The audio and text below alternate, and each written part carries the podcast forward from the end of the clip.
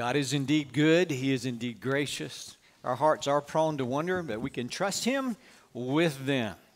I'm glad to see you here this morning. For those of you who've been attending recently, our focus has been on conflicts. That's always fun, isn't it? We dealt with the issue of the conflict of varying personal uh, convictions and the conflict over theology, the conflict that people can have interpersonally, and the conflict that when conflict becomes public. And so I would encourage you to do that. My intent was today to focus upon, I thought Mother's Day conflict, mm, I don't know. We, we probably shouldn't dig too deep there, but uh, um, was to deal with all right, should the church have conflict with the culture that we're in? Can we be in the world and not of the world? Should, and again, more contemporary terminology, should the church engage in culture wars? And so when we begin to understand that, we begin to explore that, uh, we're going to take some time. But rather than just some broad, sweeping principles, I want us to deal with some very specific things. As believers in the world, we have the truth of God who designed us and who created us, who instructs us and guides us. And then on the other hand, we have the culture of the world. And by the way, it's not new, the challenges that we face in the culture of the world. And I want to begin with our focus on the family and just to kind of lay out some things. Today is Mother's Day, and I wish to extend my best wishes and warmest congratulations and deepest honor and respect to the moms that are here. Happy Mother's Day. Uh, I've already texted my mom and told her Happy Mother's Day this morning. She is at her church. She has some of my siblings there that are there with her. And of course, Suzanne, the mother of my children, is here. And uh, I pray that it is a great day for you. We will deal with some of the issues, but our focus this morning is on wives and mothers. Women. Now, does our culture have much to say about women today? Oh, oh, yes, it does. Is the family itself under attack, or does it seem to be under attack? The first thing I would like to say, and I would encourage you to take notes on your outline if you got your pieces of paper with you. The first sentence is God, our Creator, who knows us best, who made us, who knows everything about us. God, our Creator, has a divine design, godly design for healthy families. Families the way He designed them to be. Families the way that brings peace and contentment. Families that are healthy. And I would say, and the scripture says that these are under attack. And some of you might say, well, that's an overreaction. We live in the United States of America. We have the freedom to live pretty much how we choose. No one's really attacking your family. Well, yes, they are biblically and they have been since Genesis. As a matter of fact, just to mention a few things about the conflict in the family, you guys remember Adam and Eve were in fellowship with one another, right relationship, and then fellowship with God until they sinned and they rebelled against God. And then in Genesis chapter 3, you have God confronting them. Of course, he finds them, that, you know, they're hiding. Uh, he calls them out he goes to Adam, and the first thing Adam says, Well, you know, it's that woman that you gave me. And then, of course, Eve blames the ser- serpent. And God pronounces a, a curse, if you will. And speaking to the woman specifically, in Genesis chapter 3:16, to the woman he said, I will surely multiply your pain in childbearing. In pain, you shall bring forth children. And I heard one person say, and children have been a pain ever since. Uh, I don't think that's the intent. Yeah, I try to be. But I will multiply your pain in childbearing, and in pain shall you bring forth children. And then the next statement your desire, in some translations it says shall be for your husband, in some translations it says shall be to rule your husband. This translation says shall be contrary to your husband. The wife will try to dominate her husband, but he shall rule over you. The husband will inappropriately dominate his wife, or as we saw in the case of Adam, he'll be completely passive and blame shift and not take responsibility. That word to, to his desire shall be for, shall be contrary to, is the same word that is used in the very next chapter. If you remember Cain and Abel, you remember the story of Cain and Abel? These are Adam and Eve's two sons. They brought offerings to God. Abel brought one that God approved of, and Cain brought one that he did not. And Cain was angry and upset about this, and the Lord spoke a warning to Cain in Genesis 4 6. The Lord said to Cain, Why are you angry? Why is your face fallen? If you do well, will it not be accepted? And if you do not do well, sin is crouching at the door. Its desire is contrary to you, is to dominate you. Exactly the same word, but you must rule over it. So we have this kind of battle of the sexes, if you will. The conflict began in Genesis chapter 3, but it's really continued to escalate all the way through the book of Genesis and all the way through history. Do you believe me when I tell you that it's difficult for families to follow God's divine design? I mean, we can pretty easily affirm that. In chapter 4 and verse 23, you have the first case of polygamy one man, multiple wives. And God's original intention of one man and one woman for life was violated, and polygamy became a common thing, as we know throughout the Old Testament times. And it's still practiced in some places. And in chapter 9, you have the first lustful look, pornography, you could say.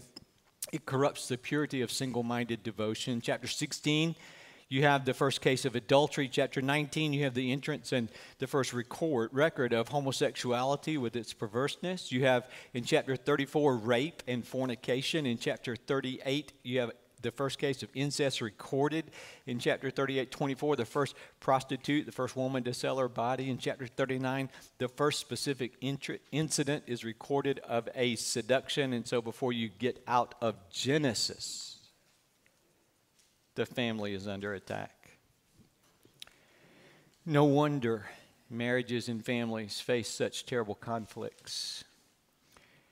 In our culture these things are lifted up as normal and appropriate and even applauded. We are exposed to polygamy, evil thoughts, vile words, adultery, homosexuality, fornication, incest, prostitution, and seduction continually. And it's applauded on the TV and it's applauded in the movies, it's applauded in the books that we read. We see it everywhere. And you can say, well, what chance does a healthy marriage or does a healthy family have?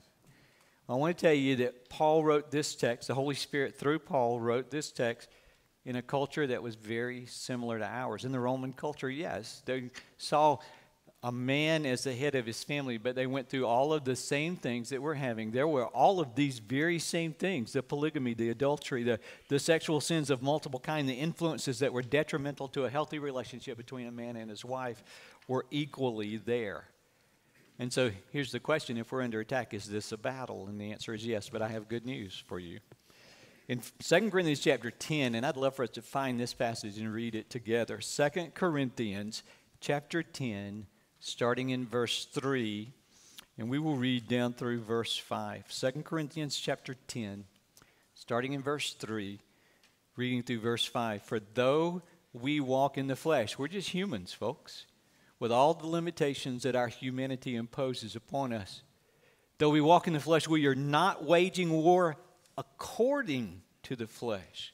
There is definitely a war. There is definitely a battle, but it's not fought physically in our flesh.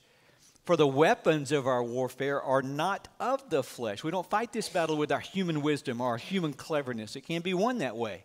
But we have divine power, supernatural weapons, God's power able to destroy strongholds.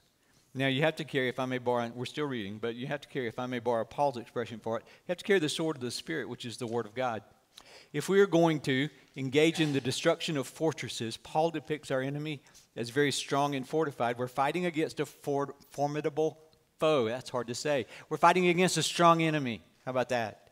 There, there, there's something that we have to face. We destroy, what do we destroy? Arguments this is ideology. This is thinking.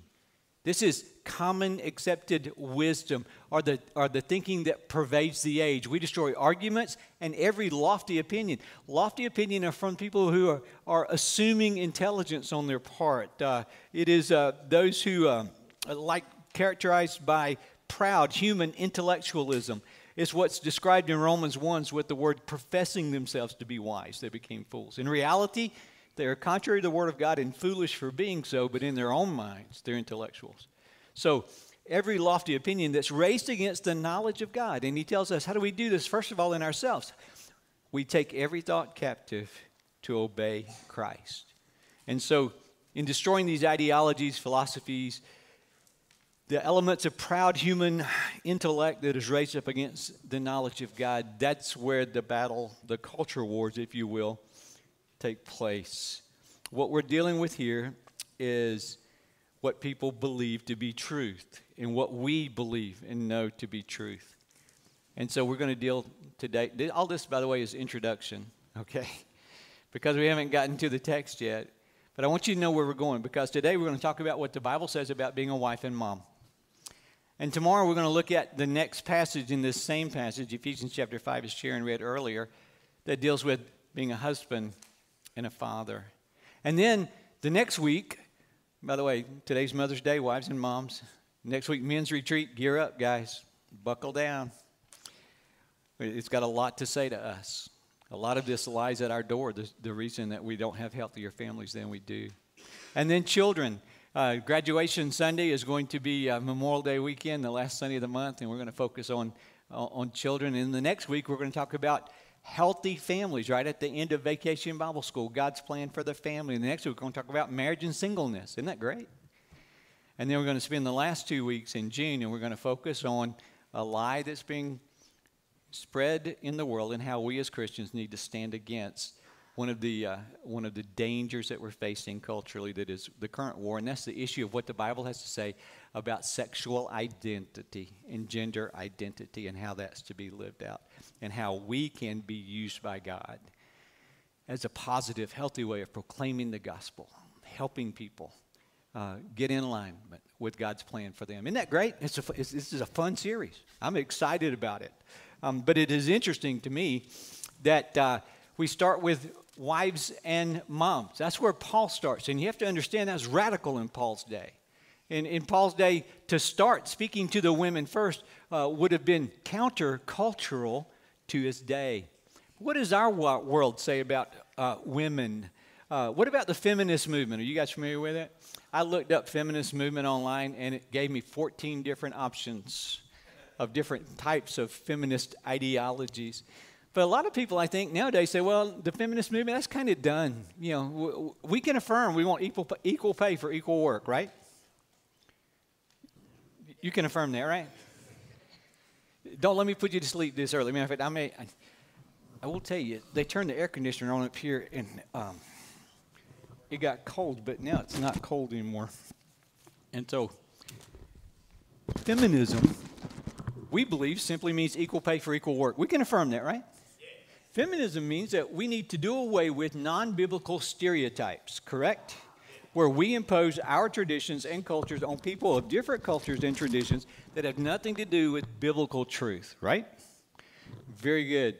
But here's the problem with that feminism is much deeper than that, has been historically much deeper than that, was even begun much more difficult than that. There's a deeper ideology and agenda that is being followed that is actually an attack upon God and upon the family structure that He instituted.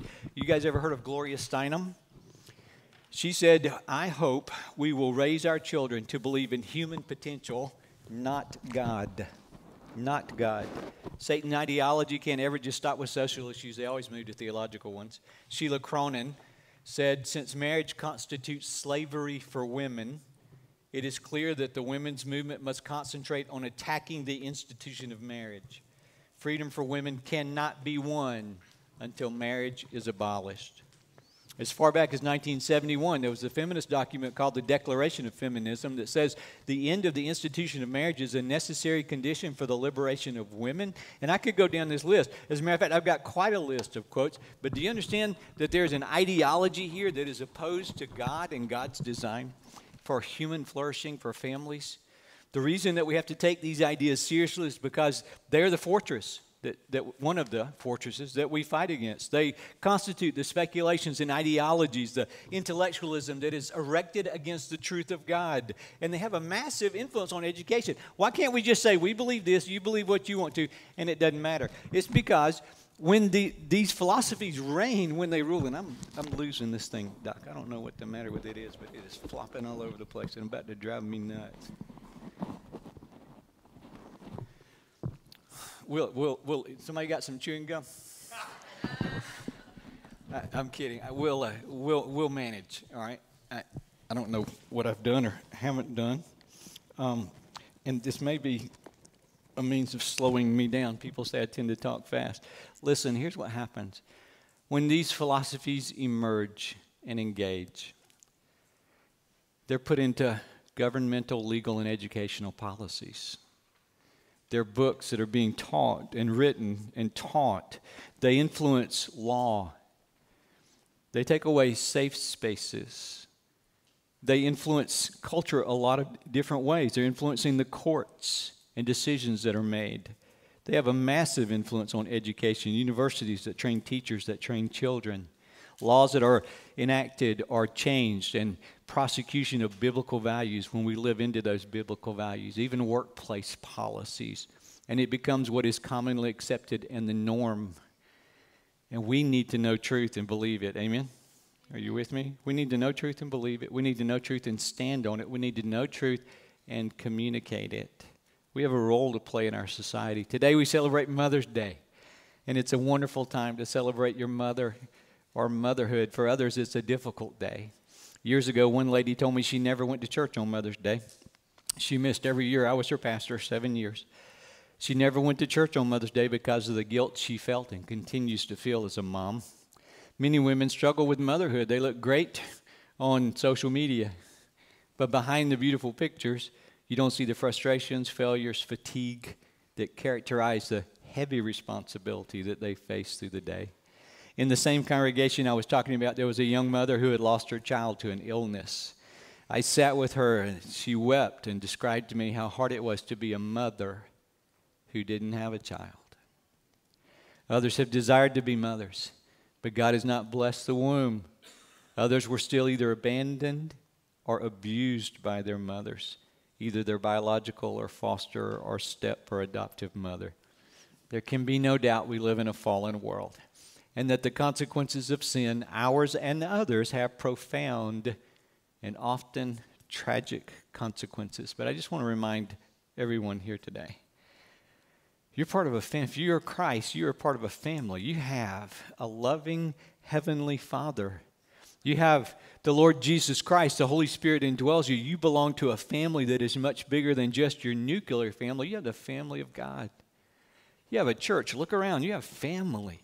People who want to invest their life in you, people you can invest your life in. And whatever your situation, whatever your sorrow, whatever your joy, you're not alone. You are loved. And frankly, Christ is sufficient for every hurt. He's sufficient for every pain. He's sufficient for every bit of fatigue and frustration. He's sufficient and pours out grace upon us. And wherever you are on this journey, God is the one who redeems, heals, restores, and empowers. Happy Mother's Day. And we need to be in prayer for families. We need to live in the tension of, un- or living in the tension of uncertainty, unmet desires. But in our text, we clearly see the foundation for healthy families. Now, I want you to listen to me quickly. We read all the way from verse 15 of Galatians chapter 5 down to verse 24. And from verse 15 to 21, that's great. We love that part. But what we have there in context is the foundation for healthy families. What does he say? What is the foundation? First of all, you're to be filled with the Spirit. Do not be drunk with wine wherein is excess, or which is debauchery, but rather do what? Be filled with the Spirit of God. We're to be joyful. We're to be addressing one another in psalms and hymns and spiritual songs, singing and making melody to the Lord with our heart. We're to be thankful. Have an attitude of thanksgiving in your family, in everything. Always giving thanks for everything to God, the Father, in the name of our Lord Jesus Christ. And we're to be mutually submissive. Verse 21 submitting to one another out of reverence for Christ. Isn't that great? We love that part. And then you get to verse 24. But let's do this sentence first. Let's get this, this sentence down. It's as important for us to, grit, uh, to get. The key to fruitfulness or even peace in a Christian home is a mutually submissive attitude, honoring one another, seeking the good and the best for one another. Mutual submission is crucial to achieving a healthy and peace filled home. Now, as I said, Paul speaks to wives first, and so we will. And in verse 22, it says, Wives, submit to your own husbands as to the Lord. And all of a sudden, the wind just kind of goes out of the room. what? That sounds oppressive, doesn't it? Wives, submit to your husband. You mean I'm supposed to obey my husband? We need to understand the text in the passage. And let's look at it grammatically. As a matter of fact, did you know that in this verse, in the original language, the word submit's not there at all? And some of you are saying, oh, good. No, the teaching is there. Wives, be subject to your husbands. But it's used there grammatically in verse 21 submit yourselves to one another. And then it goes right on wives, to your own husbands. And the voice that is written in is the passive voice. To be subject to is the carryover from verse 21, hupotasso, be submitting yourselves to one another in the reverence of Christ, wives to your own husbands. But also, this is a passive voice verb, which means you're voluntarily submitting. This is an attitude of the heart, and it is distinct from what we find in chapter 6, where it says, Children, obey your parents. That's submission, correct? This, this is distinct from that. A wife is not treated as another child, commanded to obey her husband. And note also the restriction here her own husband. The kind of statement where she would say, He is mine and I am His, and I'm willingly subject to His headship in Christ. Christ, Paul's instruction is nothing like the almost caricature of the domineering husband who says, I'm the man of this house, you will do what I say. You don't see that here. You don't see this in this text. It is a willing respect of the role that God has assigned to the husband. And do not miss the phrase, as unto the Lord. Why should a woman be subject to her husband? Because she is subject to the Lord because she wants to be obedient to him. She wants to follow his design for the family. Yes, she's thinking of her husband, but she thinks of the Lord. The husband is not the end goal, but the Lord is. And the question that she asks in her relationship, just like men, come back next week, your turn's coming, is is what I'm doing pleasing the Lord? Ultimately, God has designed this. Ultimately, he has a plan. And even when we don't, by the way, is submission hard for everybody? Have I put you to sleep already? Is submission hard for every quality with complementary roles and responsibility. One of the things that the world would like, and I'm just world, the flesh, the devil. Okay, we're just gonna. I'm just gonna call all of that the enemy. Are you with me? One of the things that is antithetical to God's design is He wants to remove distinction between men and women. And God has made us distinctly male and female and he brings us together and it's designed for the family. You see it all the way from Genesis throughout Scripture. A man and a woman committed to himself, a loving husband who sacrifices himself and exalts and builds up and equips his wife, a wife who is his partner and his helper, who completes him, who is designed for relationship and gifted with particular characteristics. And together, it's a wonderful picture of what it means to be complete and what it means to be whole. And that's not to say that if you are single, you cannot be complete, you cannot be whole. That is absolutely not true. God is sufficient for every circumstance and every situation, and He can fully complete you wherever you find yourself. But look at the design and the picture that is found throughout Scripture. And they are distinct, equal in value, equal in worth. Equal in God's affection, equal in attention, equal in, in, in, in the, the desire to accomplish purposes but complementary in roles and skills and abilities. And all of that to say, boys and girls are different. And doesn't it seem ridiculous we have to say that nowadays? And yet we do. It's important. Husband and wife equally spiritual, equal in value. Wife willingly places herself under the headship of her husband to fulfill the purpose and design of marriage. And this is not some sort of cultural, hierarchical thing that was imposed by men through history. Paul takes us back to the created order in Genesis chapter 3, and you can go to uh, 1 Corinthians chapter 11 and look that up. I'm going to need to skip ahead. I've got a lot more. But I want to mention just a couple of things really quick. Two last two points, we'll run through them quickly. The godly wife, according to God's design, the Christian wife, will make home her priority. And is that ever under attack in our world today? As a matter of fact, William Scarborough, a sociology doctor of the University of Illinois in Chicago, wrote a paper, published it, and he said, We have a problem with equality. The primary pillar of gender inequality in today's society is in the family. People have a bad attitude toward gender in the family. They believe that men have a role and women have a role, and they are distinct and different. Can I tell you that the Bible firmly teaches that men and women have complementary roles? What a false picture the world paints of the family there's a great temptation to identify with the emphasis that is prevalent in our culture today. Feminism calls women to abandon focusing on the home. They say that the home is a place of oppression and slavery, and they call homemakers simply cooks, cleaners, slaves, and baby makers. What a lie.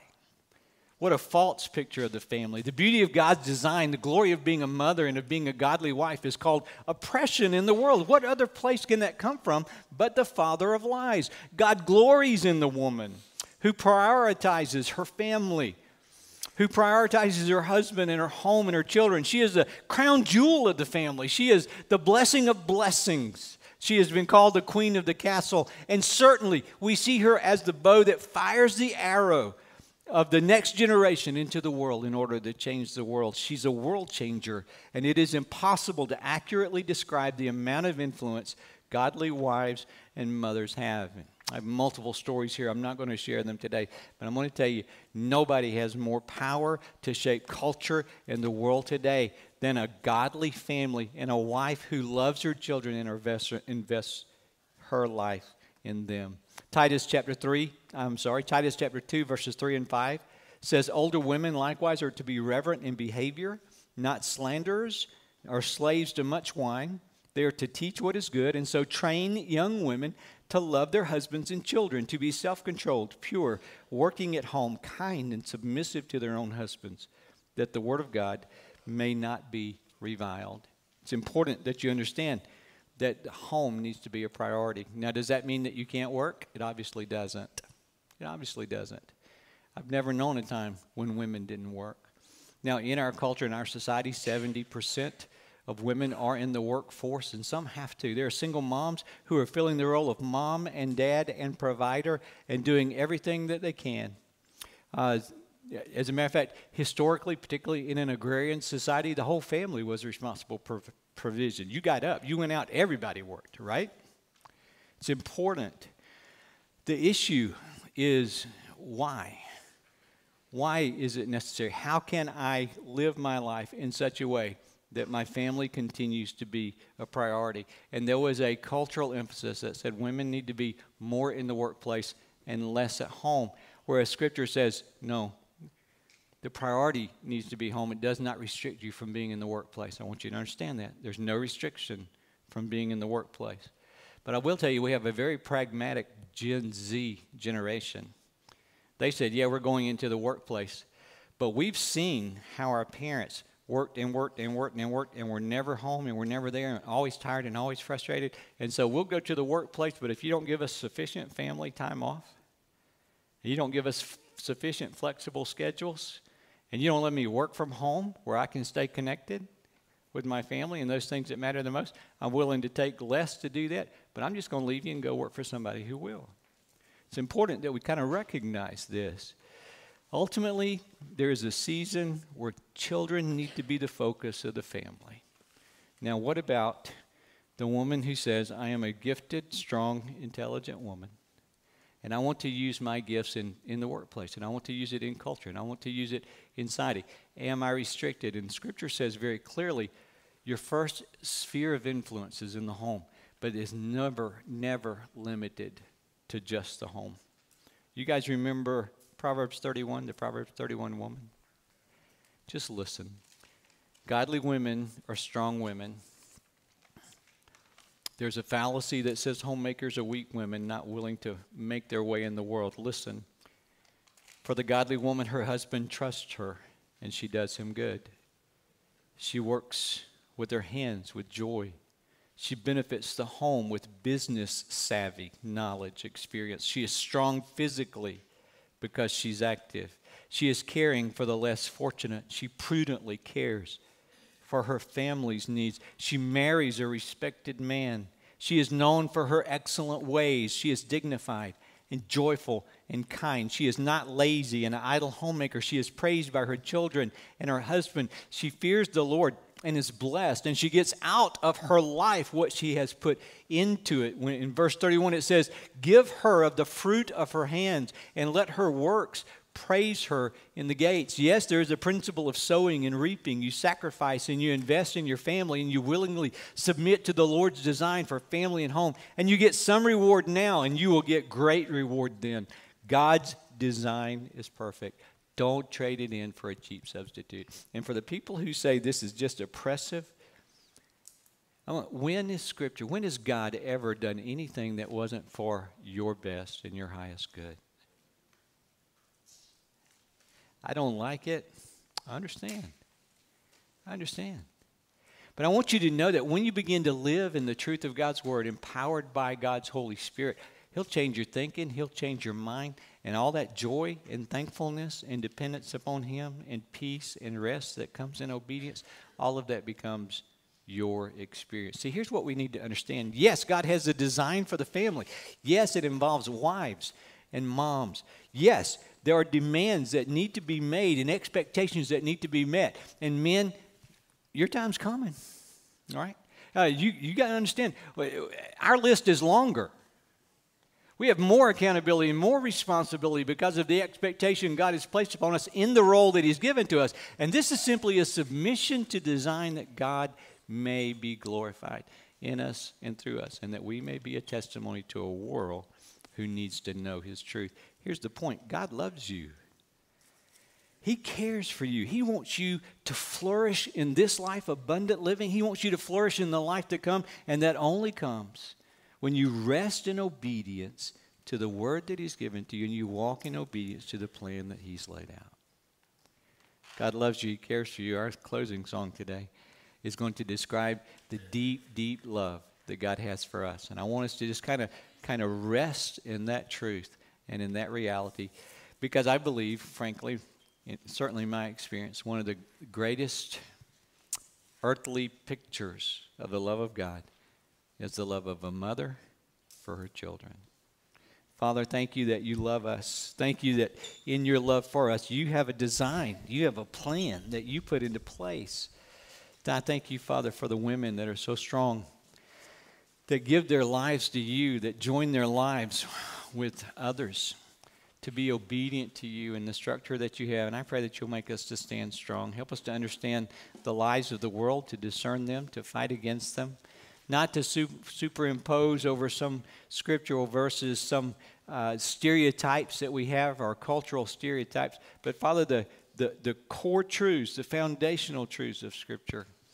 Father, knowing that you know best.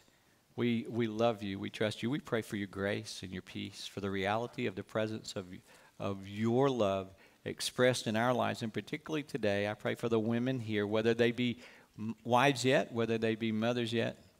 I pray, Father, just for a special outpouring of your grace and your love and appreciation, which, mother, which mothers so often miss or don't get as they should, and appreciation for the people that you have made them to be. It is in your name I pray. Amen.